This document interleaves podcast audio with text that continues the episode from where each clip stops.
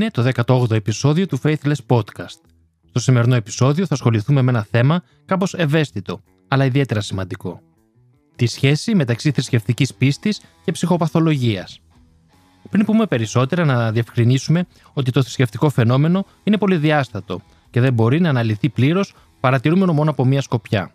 Στην προκειμένη περίπτωση, από την ψυχιατρική σκοπιά. Έτσι, όσα πούμε σήμερα θα φωτίσουν μόνο μία πλευρά του ζητήματος της θρησκευτικότητας. Είναι ιδιαίτερα σημαντικό επίσης να επισημάνουμε με έμφαση πως στην αντιπαράθεση ιδεών πολλές φορές οι αντίπαλες ομάδες προσπαθούν να δημιουργήσουν αρνητικά στερεότυπα η μία για την άλλη, και μέσα στα στερεότυπα αυτά συχνά προβάλλονται ψυχολογικά χαρακτηριστικά. Με απλά λόγια, το να κατηγορήσεις ως τρελό τον ιδεολογικό σου αντίπαλο είναι ένα εύκολο τρικ, αλλά είναι και κάτι που εμποδίζει τον ουσιαστικό διάλογο, την αναμέτρηση θέσεων και τις κοινωνικές ζυμώσεις των ιδεών. Επίσης, αν και οι θρησκείες χρησιμοποιούν κατά κόρον αυτή τη στρατηγική, να κατηγοριοποιούν όλους όσους δεν τους αποδέχονται με ψευδείς ψυχολογικούς όρους ως αμαρτωλούς, δαιμονικούς, διεστραμμένου, ανήθικους, άπιστους, αλόθρησκους, βλάσφημους, κακούς και πολλά ακόμα, εμείς δεν θα ακολουθήσουμε αυτό το μονοπάτι, αλλά θα παρουσιάσουμε επιστημονικά τεκμηριωμένες θέσεις. Γι' αυτό θα πρέπει να ξεκαθαρίσουμε τους σκοπούς αυτού του podcast. Πρώτα απ' όλα, θέλουμε να δούμε γιατί πολλές θρησκευτικές εμπειρίες μοιάζουν πολύ και συγχέονται με συμπτώματα ψυχοσικών διαταραχών. Γιατί πολλά ψυχοσικά συμπτώματα έχουν θρησκευτικό περιεχόμενο. Και τέλος, αν η θρησκευτική πίστη λειτουργεί βοηθητικά σε ψυχικά πάσχοντες ή αντίθετα μπορεί να επιδεινώσει την εκδήλωση της ψυχικής διαταραχής. Ένας δευτερεύον σκοπός του σημερινού podcast είναι να δείξουμε, παρουσιάζοντας επιστημονικά πορίσματα για τη σχέση ψυχοπαθολογίας και θρησκείας, πως για την επιστήμη δεν υπάρχουν ιερά και όσια και στεγανά τα οποία δεν μπορείς να ερευνήσεις. Δυστυχώς, υπάρχει μια διαδεδομένη νοοτροπία, ακόμα και σε επιστήμονες, ειδικά στην Ελλάδα, ότι τα θέματα θρησκείας δεν τα αγγίζουμε επιστημονικά. Αλλά και οι απλοί άνθρωποι διστάζουν πολλές φορές να σκεφτούν και να αναλύσουν λογικά και κριτικά θέματα γύρω από το ζήτημα του Θεού. Η επιστημονική ανάλυση της θρησκείας και των υπερφυσικών ισχυρισμών της δεν μπορεί να είναι θέμα ταμπού. Για τον λόγο αυτό, στην ανάλυσή μας θα στηριχτούμε κυρίως σε ένα αξιόλογο άρθρο που έγραψαν Έλληνες επιστήμονες της επιστήμης της ψυχιατρικής στην τριμηνιαία έκδοση της Ελληνικής Ψυχιατρικής Εταιρείας, στο τόμο 32 τεύχο 3, με τίτλο Θρησκευτικές παραλυρητικέ ιδέες, ορισμός, διάγνωση και κλινική σημασία.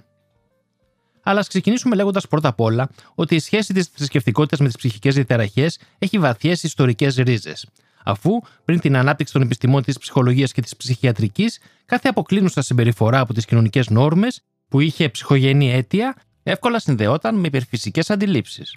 Συνήθως η ψυχική ασθένεια ερμηνευόταν υπερφυσικά ως δαιμονική κατοχή του ατόμου ή κάποιο είδους θεϊκή επικοινωνία. Στα χριστιανικά Ευαγγέλια βρίσκουμε πολλές περιπτώσεις που ο Ιησούς βγάζει δαιμόνια από δαιμονισμένους. Πολλοί σύγχρονοι χριστιανοί, προκειμένου να μην παραδεχτούν ότι αυτές οι πράξεις του περιπλανόμενου ιεροκήρυκα Γεσουά που λατρεύουν ως Θεό ήταν αποτέλεσμα των πρωτόγονων αντιλήψεων της εποχής για την ψυχική ασθένεια, συνεχίζουν να συντηρούν την ιδέα περί δαιμονισμού, κάτι που όπως θα δούμε έχει σημαντικές αρνητικές συνέπειες στην αντιμετώπιση της ψυχικής ασθένειας ακόμα και σήμερα. Βλέπουμε δηλαδή τις θρησκείες να γίνονται φορέας διατήρησης και μετάδοσης παροχημένων αντιλήψεων που κανονικά δεν έχουν θέση στην εποχή που ζούμε έχει επικρατήσει ακόμα και σήμερα τα ιερατεία των διαφόρων θρησκειών να θεωρούνται ότι διαθέτουν ικανότητες θεραπευτών και ειδικά ψυχοθεραπευτών. Η βιομηχανία θαυμάτων της Ορθόδοξης Εκκλησίας πρωτοστατεί στην εκμετάλλευση του πόνου και της αγωνίας των ανθρώπων για την υγεία τους. Θεραπείες για πάσα νόσο, πέρα από τα όρια της επιστήμης, βρίσκουν την ευκαιρία να προσφέρουν και κάθε λογής κομπογιανίτες απαταιώνες που εκμεταλλεύονται την ανοχή που έχει κερδίσει η Εκκλησία από την πολιτεία στο εμπόριο θαυμάτων, προκειμένου να πάρουν και αυτοί το μικρό τους μερίδιο από τα κέρδη της εκμετάλλευσης του πόνου και της αγωνίας του άλλου. Η ιδιαίτερη συμπεριφορά ψυχικά πασχόντων σε πρωτόγονες κοινωνίες, λοιπόν, ίσως ήταν ένας βασικός παράγοντας στην εμφάνιση του θρησκευτικού φαινομένου. Φαίνεται να υπάρχει ένας βρόχος ανατροφοδότησης μεταξύ των θρησκευτικών ιδεών και των παρανοϊκών ιδεασμών. Αυτή η σχέση είναι διαχρονική και κρατάει μέχρι και σήμερα, Όμως, η ανάπτυξη των επιστημών στις μέρες μας επιτρέπει πια την επιστημονική προσέγγιση αυτής της σχέσης. Βέβαια, ένας ισχυρισμός ότι οι θρησκείες είναι αποκλειστικά αποτέλεσμα της τρέλας θα ήταν εξαιρετικά απλουστευτικός. Δύο είναι τα βασικά ψυχοπαθολογικά φαινόμενα που φαίνεται να σχετίζονται με την θρησκευτική πίστη: η υπερθρησκευτικότητα και οι θρησκευτικές παραλληλητικές ιδέες. Η υπερθρησκευτικότητα είναι ένα φαινόμενο ψυχικής διαταραχής κατά το οποίο το άτομο έχει υπερβολικά έντονες σκέψεις και συναισθήματα με θρησκευτικό περιεχόμενο που επιδρούν στην κοινωνική λειτουργικότητα του ατόμου. Σε σοβαρές περιπτώσεις υπερθρησκευτικότητας είναι πιθανό να υπάρξουν ακουστικές ή και οπτικές παρεστήσεις, με πρωταγωνιστή το Θεό ή άλλες θρησκευτικές προσωπικότητες. Άλλα συμπτώματα της υπερθρησκευτικότητας είναι η αίσθηση του ατόμου ότι είναι ένα με τον υπόλοιπο κόσμο και τον Θεό, έντονα συναισθήματα ότι ο Θεός είναι παρόν κτλ. Η υπερθρησκευτικότητα παρατηρείται σαν σύμπτωμα σε μια σειρά από ψυχικές διαταραχές, όπως η διπολική διαταραχή, η ιδιοψυχαναγκαστική καταναγκαστική διαταραχή και η σχιζοφρένεια. Οι θρησκευτικές παραλυρητικέ ιδέες είναι διαφόρων τύπων παραλυρητικέ ιδέες που έχουν θρησκευτικό περιεχόμενο. Μπορεί να είναι τύπου δίωξη, αναφοράς, μεγαλείου κτλ. Οι ιδέες αυτές μπορεί να είναι η πίστη ότι το άτομο είναι Θεός ή ένας απεσταλμένος του Θεού, ή προφήτης, ή επιφορτισμένος από το Θεό να εκτελέσει κάποια αποστολή, ή κυριευμένος από πνεύματα και δαιμόνια, ή είναι διοκόμενο από δαιμόνια και άλλα παρόμοια. Οι θρησκευτικές παραλυρητικέ ιδέες αφορούν κυρίως ψυχοσικές διαταραχές του φάσματος της σχιζοφρένειας. Θα πρέπει να επισημάνουμε ακόμα ότι η υπερθρησκευτικότητα και οι θρησκευτικές παραλυρητικέ ιδέες συναντώνται πολύ συχνά σε ασθενείς με επιληψία κροταφικού λοβού. Πέρα αυτών των δύο γενικών κατηγοριών συμπτωμάτων που σχετίζουν τη θρησκευτικότητα με την ψυχοπαθολογία, μπορούμε να διακρίνουμε και κάποια πιο συγκεκριμένα σύνδρομα συμπτώματα. Η ταύτιση με τον Ιησού. Πολλοί ψυχοσικοί ασθενείς ταυτίζονται με τον Ιησού. Νομίζουν δηλαδή ότι είναι ο Ιησούς. Ο ψευδής αυτός ιδεασμός φαίνεται να είναι αρκετά συχνός. Σε ένα άρθρο του Alan Gates με τίτλο The Jesus Delusion, A Theoretical and Phenomenological Look, στο επιστημονικό περιοδικό Journal of Religion and Health, τεύχος 26-2 του 1987, αναφέρει πως κάποιος συνάδελφός του του περιέγραψε πως σε ένα κρατικό ψυχιατρικό νοσοκομείο υπήρχαν ταυτόχρονα τρεις ασθενείς που πίστευαν ότι είναι ο Ιησούς Χριστός. Παραλλαγές του παρανοϊκού αυτού ιδεασμού είναι και η πίστη του ατόμου ότι είναι άγιος, προφήτης ή ο ίδιος ο Θεός. Πρόκειται προφανώς για θρησκευτική παραλυρητική ιδέα όταν εμφανίζεται στο πλαίσιο μιας ψύχωσης. Πολλοί από τους ηγέτες ακραίων θρησκευτικών σεχτών φαίνεται να πιστεύουν ή να υποστηρίζουν ότι είναι ο Ιησούς. Δεν μπορούμε να ξέρουμε πόσοι από αυτούς πραγματικά το πιστεύουν ή το υποστηρίζουν για προφανείς ωφελημιστικούς λόγους. Πάντως, δεν μπορεί να αποκλειστεί ένα ψυχοπαθολογικό ιστορικό να είναι μία από τις αιτίες που κάποιος ιδρύει μια θρησκευτική σέχτα ή μια καινούρια θρησκεία.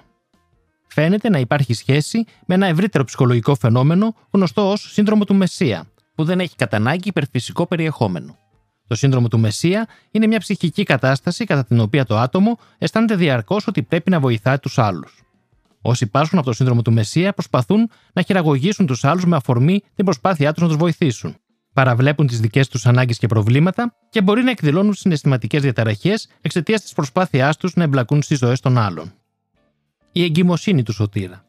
Επειδή οι περισσότερες θρησκείες έχουν μια ισχυρή σεξιστική άποψη για το φύλλο των ανθρώπων που επιλέγουν διάφοροι θεοί να τους εκφράσουν, δεν μένουν πολλά περιθώρια στις γυναίκες να ισχυριστούν ότι είναι απεσταλμένοι του Θεού, προφήτες, με την σάρκωση του Ιησού κτλ.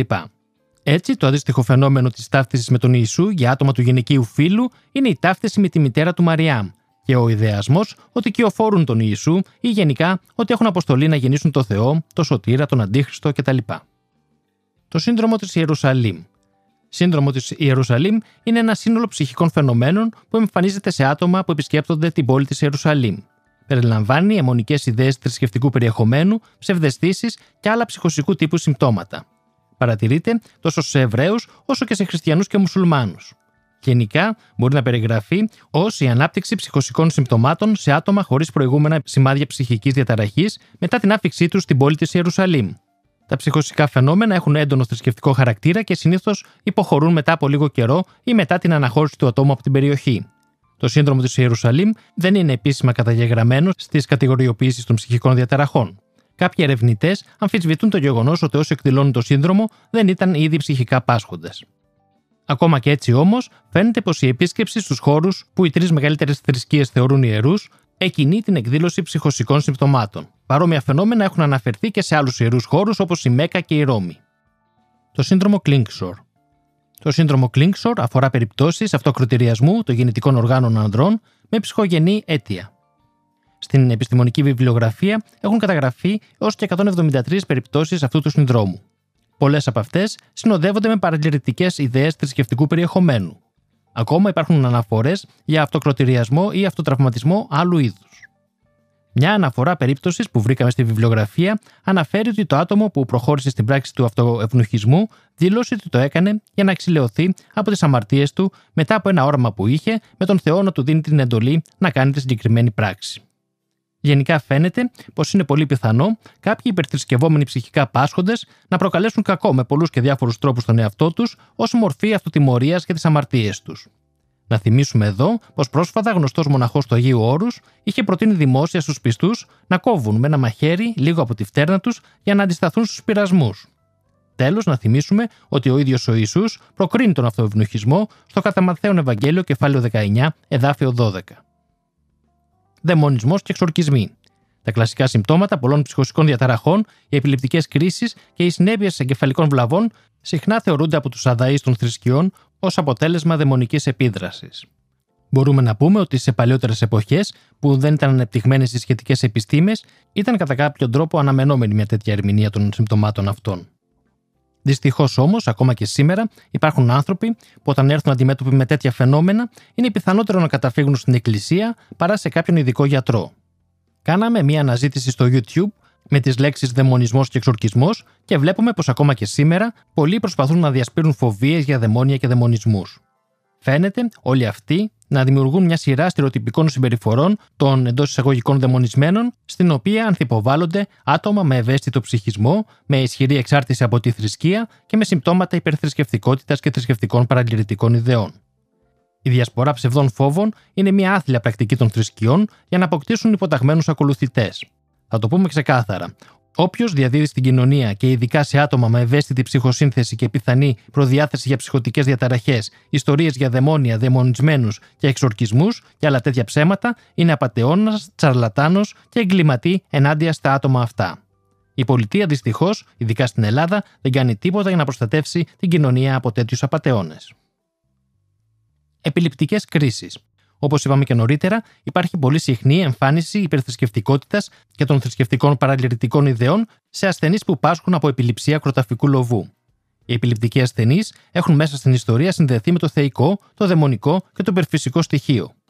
Κλινικές παρατηρήσεις τα τελευταία 150 χρόνια υποστηρίζουν μια σχέση μεταξύ θρησκευτικών εμπειριών πριν, κατά τη διάρκεια και μετά τις επιληπτικές κρίσεις. Υπάρχουν και κάποιες επιστημονικές δημοσιεύσεις που εξηγούν το όραμα του Απόστολου Παύλου, που τον έκανε από διώκτη των πρώτων χριστιανών να γίνει ουσιαστικά ο ιδρυτής της θρησκείας του χριστιανισμού, ως αποτέλεσμα της συγκεκριμένης εγκεφαλικής βλάβης. Το θέμα αυτό είναι πολύ μεγάλο και ίσως μας απασχολήσει σε κάποια άλλη φορά. Α έρθουμε τώρα στο ερώτημα γιατί πολλά ψυχοσικά συμπτώματα έχουν θρησκευτικό περιεχόμενο. Μια πρώτη απάντηση στο ερώτημα αυτό είναι επειδή το υπερφυσικό περιεχόμενο των θρησκειών και οι συνακόλουθες θρησκευτικές πράξεις και συμπεριφορές είναι κοινωνικά νομιμοποιημένε. Πολλές θρησκευτικές αντιλήψεις παρουσιάζονται ως δεδομένες.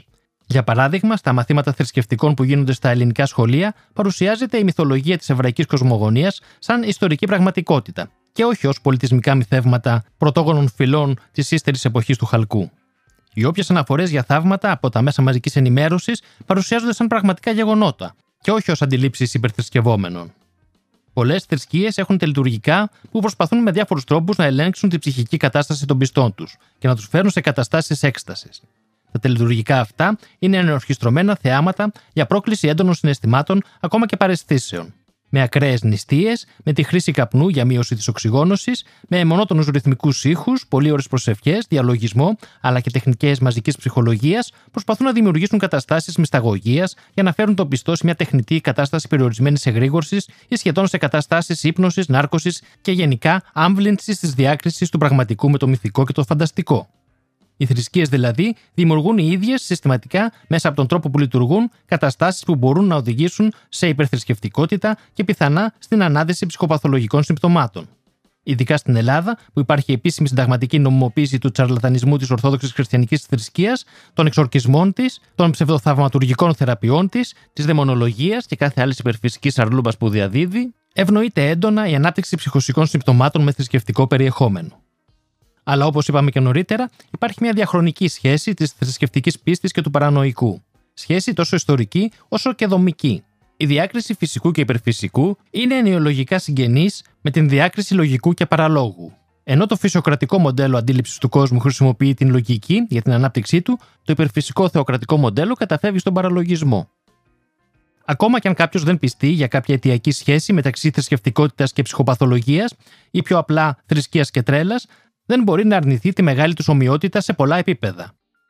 Αν δεχτούμε λοιπόν ότι πράγματι πρόκειται για δύο εντελώς άσχετα μεταξύ τους πράγματα, που τυχαίνει να μοιάζουν σημαντικά, τότε οι θεϊστές και οι απολογητές των θρησκειών θα πρέπει να απαντήσουν στο εξής ερώτημα.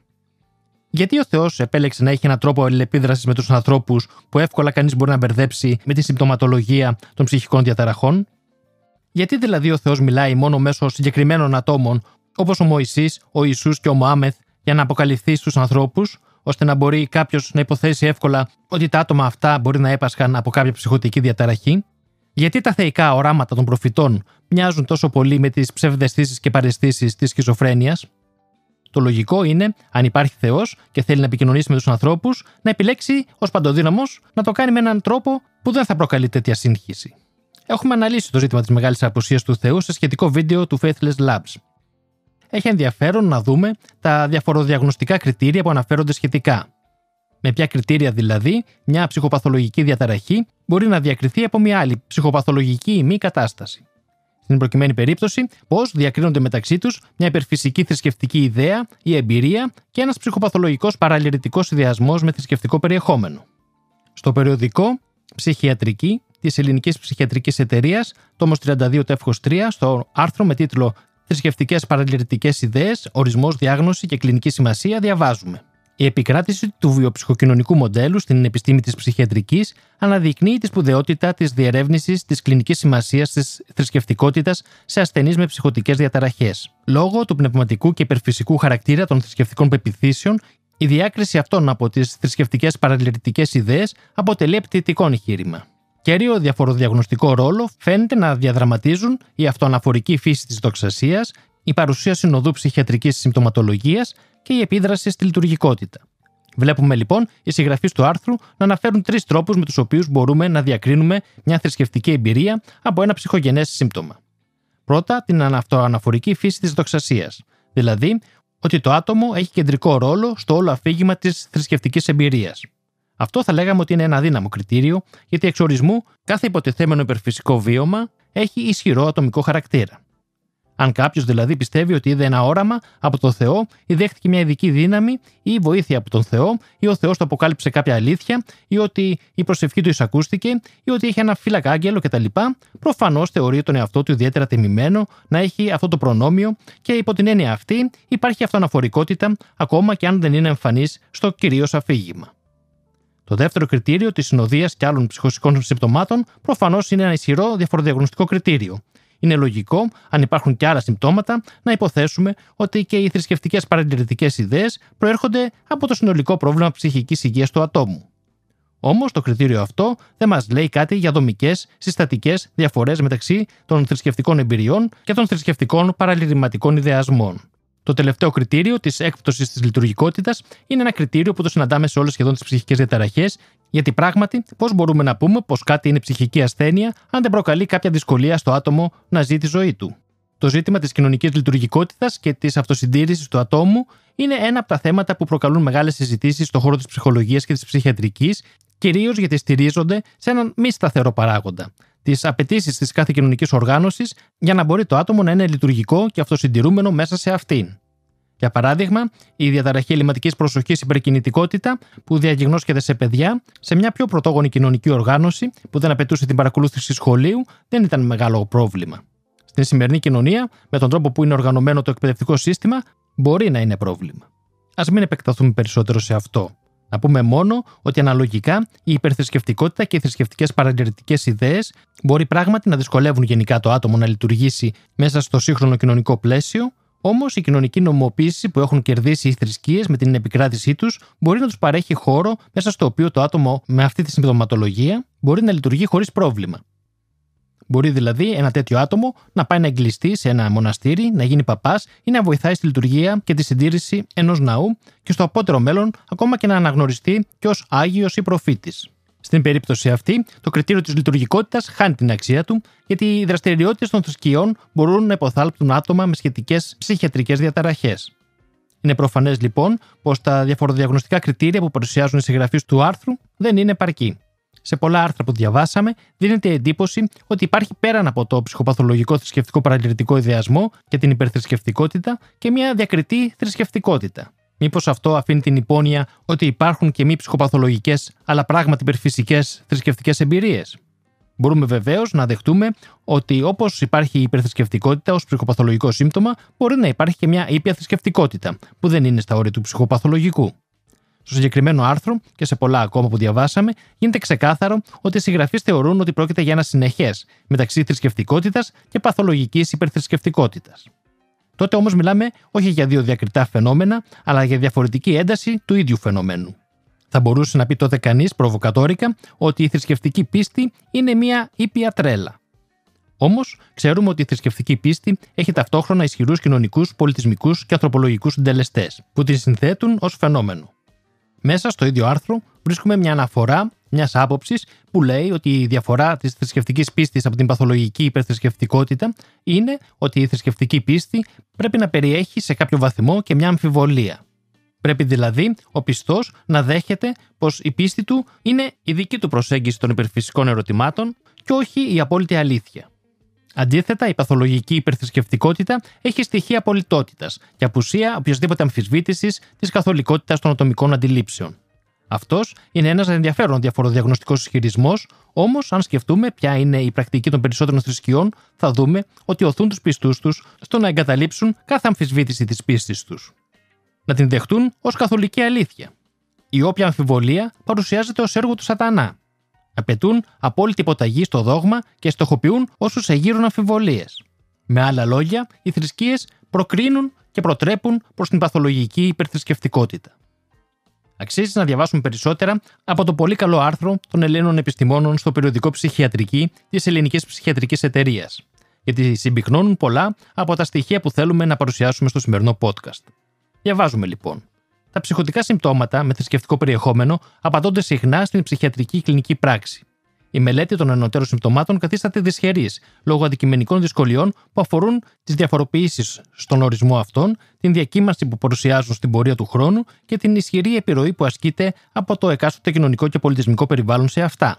Φαίνεται να υπάρχει θετική συσχέτιση μεταξύ θρησκευτικότητας και εμφάνισης θρησκευτικών παραλυρητικών ιδεών στους πάσχοντες ψυχοτικούς. Χωρίς όμως να είναι ξεκάθαρο αν η σχέση είναι αιτιοπαθογεννητική. Το περιεχόμενο των θρησκευτικών παραλυρητικών ιδεών φαίνεται να επηρεάζεται σημαντικά από το άμεσο κοινωνικό περιβάλλον διαβίωσης του ατόμου, καθώς και από τις πεπιθήσεις και στάσεις του οικογενειακού περιβάλλοντος του ασθενή. Οι θρησκευτικές παραλυρητικέ πεπιθήσεις χαρακτηρίζονται από αυξημένες τιμές βεβαιότητας, διαποτίζοντας σε μεγαλύτερο βαθμό το σύνολο των εμπειριών του ατόμου.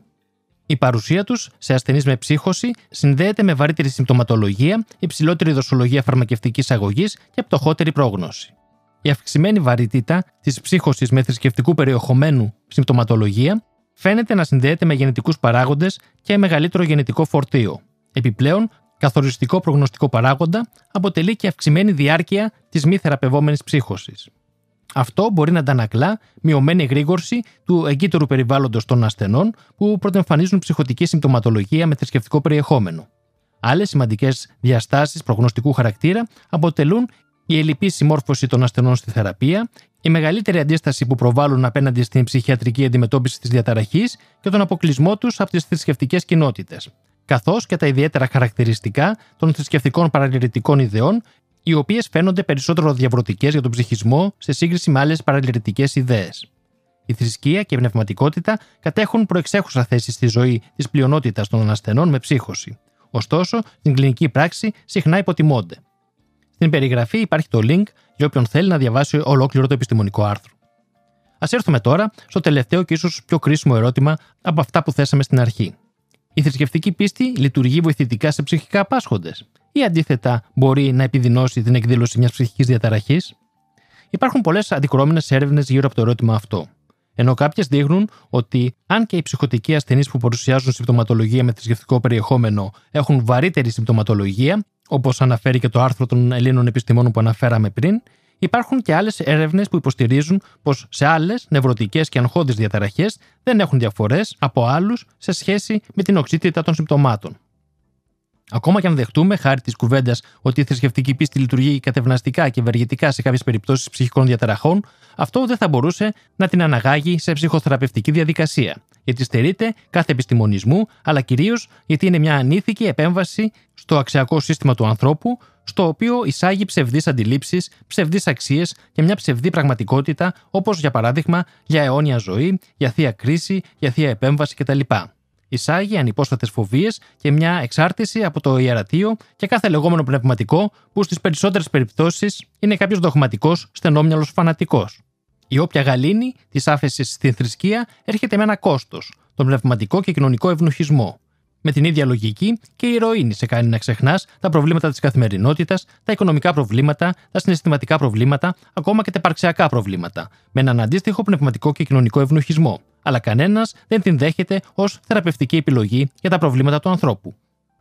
Σε πολλές περιπτώσεις όμως, η θρησκευτική πίστη μπορεί να λειτουργήσει ως θριαλίδα ψυχοσικών επεισοδίων σε άτομα που έχουν προδιάθεση για κάτι τέτοιο, γιατί η θρησκευτική πίστη λειτουργεί επιβοηθητικά στη θόλωση των ορίων του πραγματικού και του φανταστικού, του δυνατού και του αδύνατου, του λογικού και του παραλόγου. Το γεγονός ότι η θρησκευτική πίστη είναι καθιερωμένη κοινωνικά και συχνά το ιερατείο διαθέτει μεγάλη πολιτική δύναμη και επιρροή, κάνει δυσχερή την επιστημονική έρευνα σε πεδία που μπορεί να θίγουν συμφέροντα των θρησκειών. Αυτό το είδαμε πρόσφατα στη χώρα μας, όπου μια σειρά επιστήμονες, που δεν αξίζει να αποκαλούνται επιστήμονες, δήλωναν χωρίς να ντρέπονται ότι ο κορονοϊός δεν μεταδίδεται στις τελετές του κυρίαρχου θρησκευτικού δόγματος, όπως στην κοινή χρήση μαγειρικού σκεύους. Αυτή η απροθυμία των επιστημόνων να ερευνήσουν ζητήματα που πιθανόν να μειώσουν το πελατολόγιο των θρησκειών αποτυπώνεται και στο ζήτημα που μας απασχολεί σήμερα. Έτσι, σε έρευνα ανασκόπησης της επιστημονικής βιβλιογραφίας μεγάλων επιστημονικών ψυχιατρικών περιοδικών, που έγινε το 1982, μόνο το 2,5% των άρθρων έστω ανέφεραν τη θρησκευτικότητα. Οι πιο πρόσφατες βέβαια επιστημονικές έρευνες πάνω στο θέμα είναι περισσότερο ακριβείς για την σημαντικότητα της σχέσης θρησκευτικότητας και ψυχοπαθολογίας και δείχνουν ότι οι περιπτώσεις παρανοϊκών ιδεασμών που έχουν θρησκευτικό περιεχόμενο κυμαίνονται μεταξύ 20 και 60% των συνολικών περιπτώσεων είναι φανερό ότι το θρησκευτικό περιεχόμενο των ψυχοσικών συμπτωμάτων υποτιμήθηκε και δεν έγιναν αρκετές έρευνες τα προηγούμενα χρόνια από την επιστημονική κοινότητα για τη σχέση που μπορεί να υπάρχει με τη θρησκευτική πίστη. Πιθανόν για να μην στοχοποιηθούν ως βλάσφημοι. Το ερώτημα που γεννιέται είναι σε ποιο βαθμό, ακόμα και σήμερα, οι ειδικοί ψυχικής υγείας μπορεί να αποτύχουν να κάνουν μια σωστή διάγνωση, επειδή η προσωπική τους πίστη σε θρησκευτικά δόγματα και υπερφυσικέ αρλούμπες τους εμποδίζει να έχουν μια ουδέτερη και αντικειμενική αξιολόγηση περιστατικών όπου πρωτοστατούν θρησκευτικού περιεχομένου συμπτώματα ψυχοπαθολογίας. Τα άτομα που εκδηλώνουν υπερθρησκευτικότητα και θρησκευτικές παραλυρητικέ ιδέες είναι πιθανό τόσο από το οικογενειακό και κοινωνικό τους περιβάλλον, όσο και από ειδικούς ιατρούς να τύχουν κακής πρόγνωσης του προβλήματός τους. Πράγματι, κάποιες έρευνες δείχνουν ότι αυτοί που υποφέρουν από παραλυρητικέ θρησκευτικές ιδέες τυχαίνουν φτωχής διάγνωσης και συνεπώς κακής εξέλιξης. Οι μεγαλύτερες θρησκείες έχουν ως βασική δογματική θέση ότι ο Θεός επιτηρεί 24 ώρες το 24ωρο τον κάθε άνθρωπο και καταγράφει πόσο πιστός και πόσο αμαρτωλός είναι. Η πεποίθηση αυτή των πιστών ότι είναι συνεχώς υπό επιτήρηση από ένα υπερφυσικό όν, στο οποίο θα πρέπει συνεχώς να αποδεικνύουν την αφοσίωσή τους και ότι ακολουθούν τους κανόνες που αυτό έχει θέσει, μπορεί να δημιουργήσει υπερβολικό άγχος στο άτομο. Οι θρησκείες φροντίζουν να δημιουργούν ένα συνεχές ψευδές φόβο στον άνθρωπο για τιμωρία από το Θεό, για δαίμονες που θα τον βασανίζουν όταν πεθάνει ή ότι μπορεί να μπουν στην ψυχή του αν δεν είναι καλός πιστός τους. Το άτομο υφίσταται ένα ψυχολογικό βιασμό από τις θρησκείες που επιφέρει σειρά ψυχολογικών προβλημάτων. Οι περισσότερες θρησκείες, και ειδικά ο Χριστιανισμός και το Ισλάμ, επιτίθονται σφοδρά στη σεξουαλικότητα του ατόμου που συνεπάγεται βαριά ψυχολογικά προβλήματα. Οι θρησκείες έχουν στρατηγική εκφοβισμού από την παιδική ηλικία και προσπαθούν να επιφέρουν όσο το δυνατόν περισσότερα ψυχικά τραύματα στο άτομο, ώστε αυτό να γίνει ευάλωτο και εξαρτώμενο από αυτές. Ουσιαστικά μιλάμε για αυτό που συνηθίζεται να λέγεται πλήση εγκεφάλου. Είναι οι ίδιες στρατηγικές ψυχολογικού πολέμου που σήμερα θεωρούνται βασανιστήρια. Πολλοί ισχυρίζονται ότι η θρησκευτικότητα παρέχει ψυχική ηρεμία και πράγματι υπάρχουν μελέτες που δείχνουν κάτι τέτοιο σε κάποιες περιπτώσεις, αλλά όπως είπαμε, όταν το άτομο έχει υποστεί μακροχρόνιο ψυχολογικό εκφοβισμό και έχει καταρρεύσει η προσωπικότητά του, αναπτύσσει σχέση εξάρτησης με τον καταπιεστή του, ακριβώς όπως έχουμε δει να συμβαίνει σε περιπτώσεις ψυχολογικών βασανιστήριων σε εχμαλώτους πολέμου. Βέβαια, σήμερα οι θρησκείες έχουν χάσει την ισχύ τους να ασκούν αυτόν τον ψυχολογικό πόλεμο στους ανθρώπους και προσπαθούν συγκεκαλυμμένα να κερδίσουν την εξάρτηση των ατόμων από αυτές. Σε κάθε περίπτωση, ακόμα και αν δεχτούμε ότι οι θρησκείες μπορεί σε κάποιες περιπτώσεις να λειτουργούν ανακουφιστικά για κάποιους ανθρώπους που βρίσκονται σε μια πολύ δύσκολη ψυχολογική κατάσταση, για παράδειγμα ανθρώπους που η ζωή τους βρίσκεται σε κίνδυνο ή ανθρώπους που βιώνουν πένθος, γεννιέται ένα μεγάλο ηθικό ζήτημα. αν έχουμε το δικαίωμα να λέμε ψέματα και να δημιουργούμε ψευδείς ελπίδες σε άτομα προκειμένου να απαλύνουμε τον πόνο τους. Κάτι αντίστοιχο μπορεί να συμβαίνει και στις περιπτώσεις των ψυχώσεων. Οι παραλυρητικές ιδέες και επαρεστήσεις των ασθενών αυτών μπορεί να γίνονται περισσότερο αποδεκτές μέσα σε κάποια θρησκευτικά πλαίσια και οι πάσχοντες να βρίσκουν ένα περιβάλλον αποδοχής. Αν και είναι πιο πιθανό τέτοια περιβάλλοντα να ενισχύουν τα συμπτώματα της ψυχικής ασθένειας, ας δεχτούμε ότι μπορεί να τα απαλύνουν σε κάποιες περιπτώσεις. Ακόμα και τότε όμως προκύπτει το ηθικό ζήτημα αν πρέπει να κατασκευάζουμε και να διαδίδουμε μεγάλα ψέματα με τη δικαιολογία ότι βοηθούν κάποιους να αντιμετωπίσουν τα προβλήματά τους. Γιατί αυτό κάνουν οι θρησκείες, που είναι ό,τι πιο κοντά στο απόλυτο ψέμα. Αλλά επειδή η θρησκευτική ανηθικότητα είναι ένα άλλο θέμα, δεν θα επεκταθούμε περισσότερο. Είναι φανερό πως υπάρχει μια ισχυρή σχέση μεταξύ υπερβολικής θρησκευτικότητας και ψυχοπαθολογικής συμπεριφοράς. Αν και δεν φαίνεται να είναι ξεκάθαρες όλες οι πτυχές αυτής της σχέσης, το σίγουρο είναι πως πολλοί ψυχικά πάσχοντες δεν είχαν τη βοήθεια που θα μπορούσαν να έχουν εξαιτίας των θρησκειών. Τόσο στο παρελθόν, αλλά δυστυχώς σε κάποιες περιπτώσεις ακόμα και σήμερα. Οι διαδεδομένες δογματικές θέσεις περί δαιμονισμού και πρακτικές του εξορκισμού σίγουρα δεν βοήθησαν τους ψυχικά πάσχοντες των περασμένων αιώνων. Αντίθετα, μάλλον, θα πρέπει να μιλάμε για βασανιστήρια που υπέστησαν οι άνθρωποι αυτοί από την Εκκλησία. Πολλοί από αυτούς που έπεσαν θύματα της ιεράς εξέτασης της Δυτικής Εκκλησίας αλλά και των αντίστοιχων πρακτικών της Ορθόδοξης Εκκλησίας ήταν πολύ πιθανόν άτομα που αντιμετώπιζαν ψυχικά προβλήματα.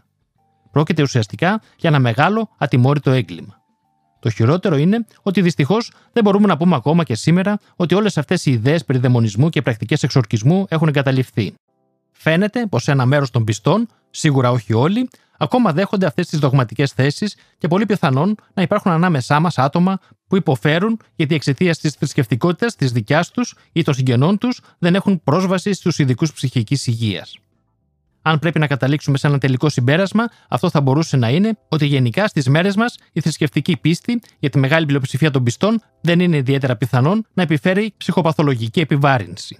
Αλλά φαίνεται πως υπάρχει ένας κίνδυνος για άτομα που ήδη υποφέρουν από κάποια ψυχική ασθένεια ή έχουν μεγάλη προδιάθεση για κάτι τέτοιο, η θρησκευτικότητα να λειτουργήσει επιβαρυντικά στην εμφάνιση και εξέλιξη της ψυχικής διαταραχής και κυρίως στι βαριές ψυχώσεις, αφού οι θρησκείες κάνουν δυσδιάκριτα τα όρια μεταξύ πραγματικότητας και φαντασίας, λογικής και παραλογισμού.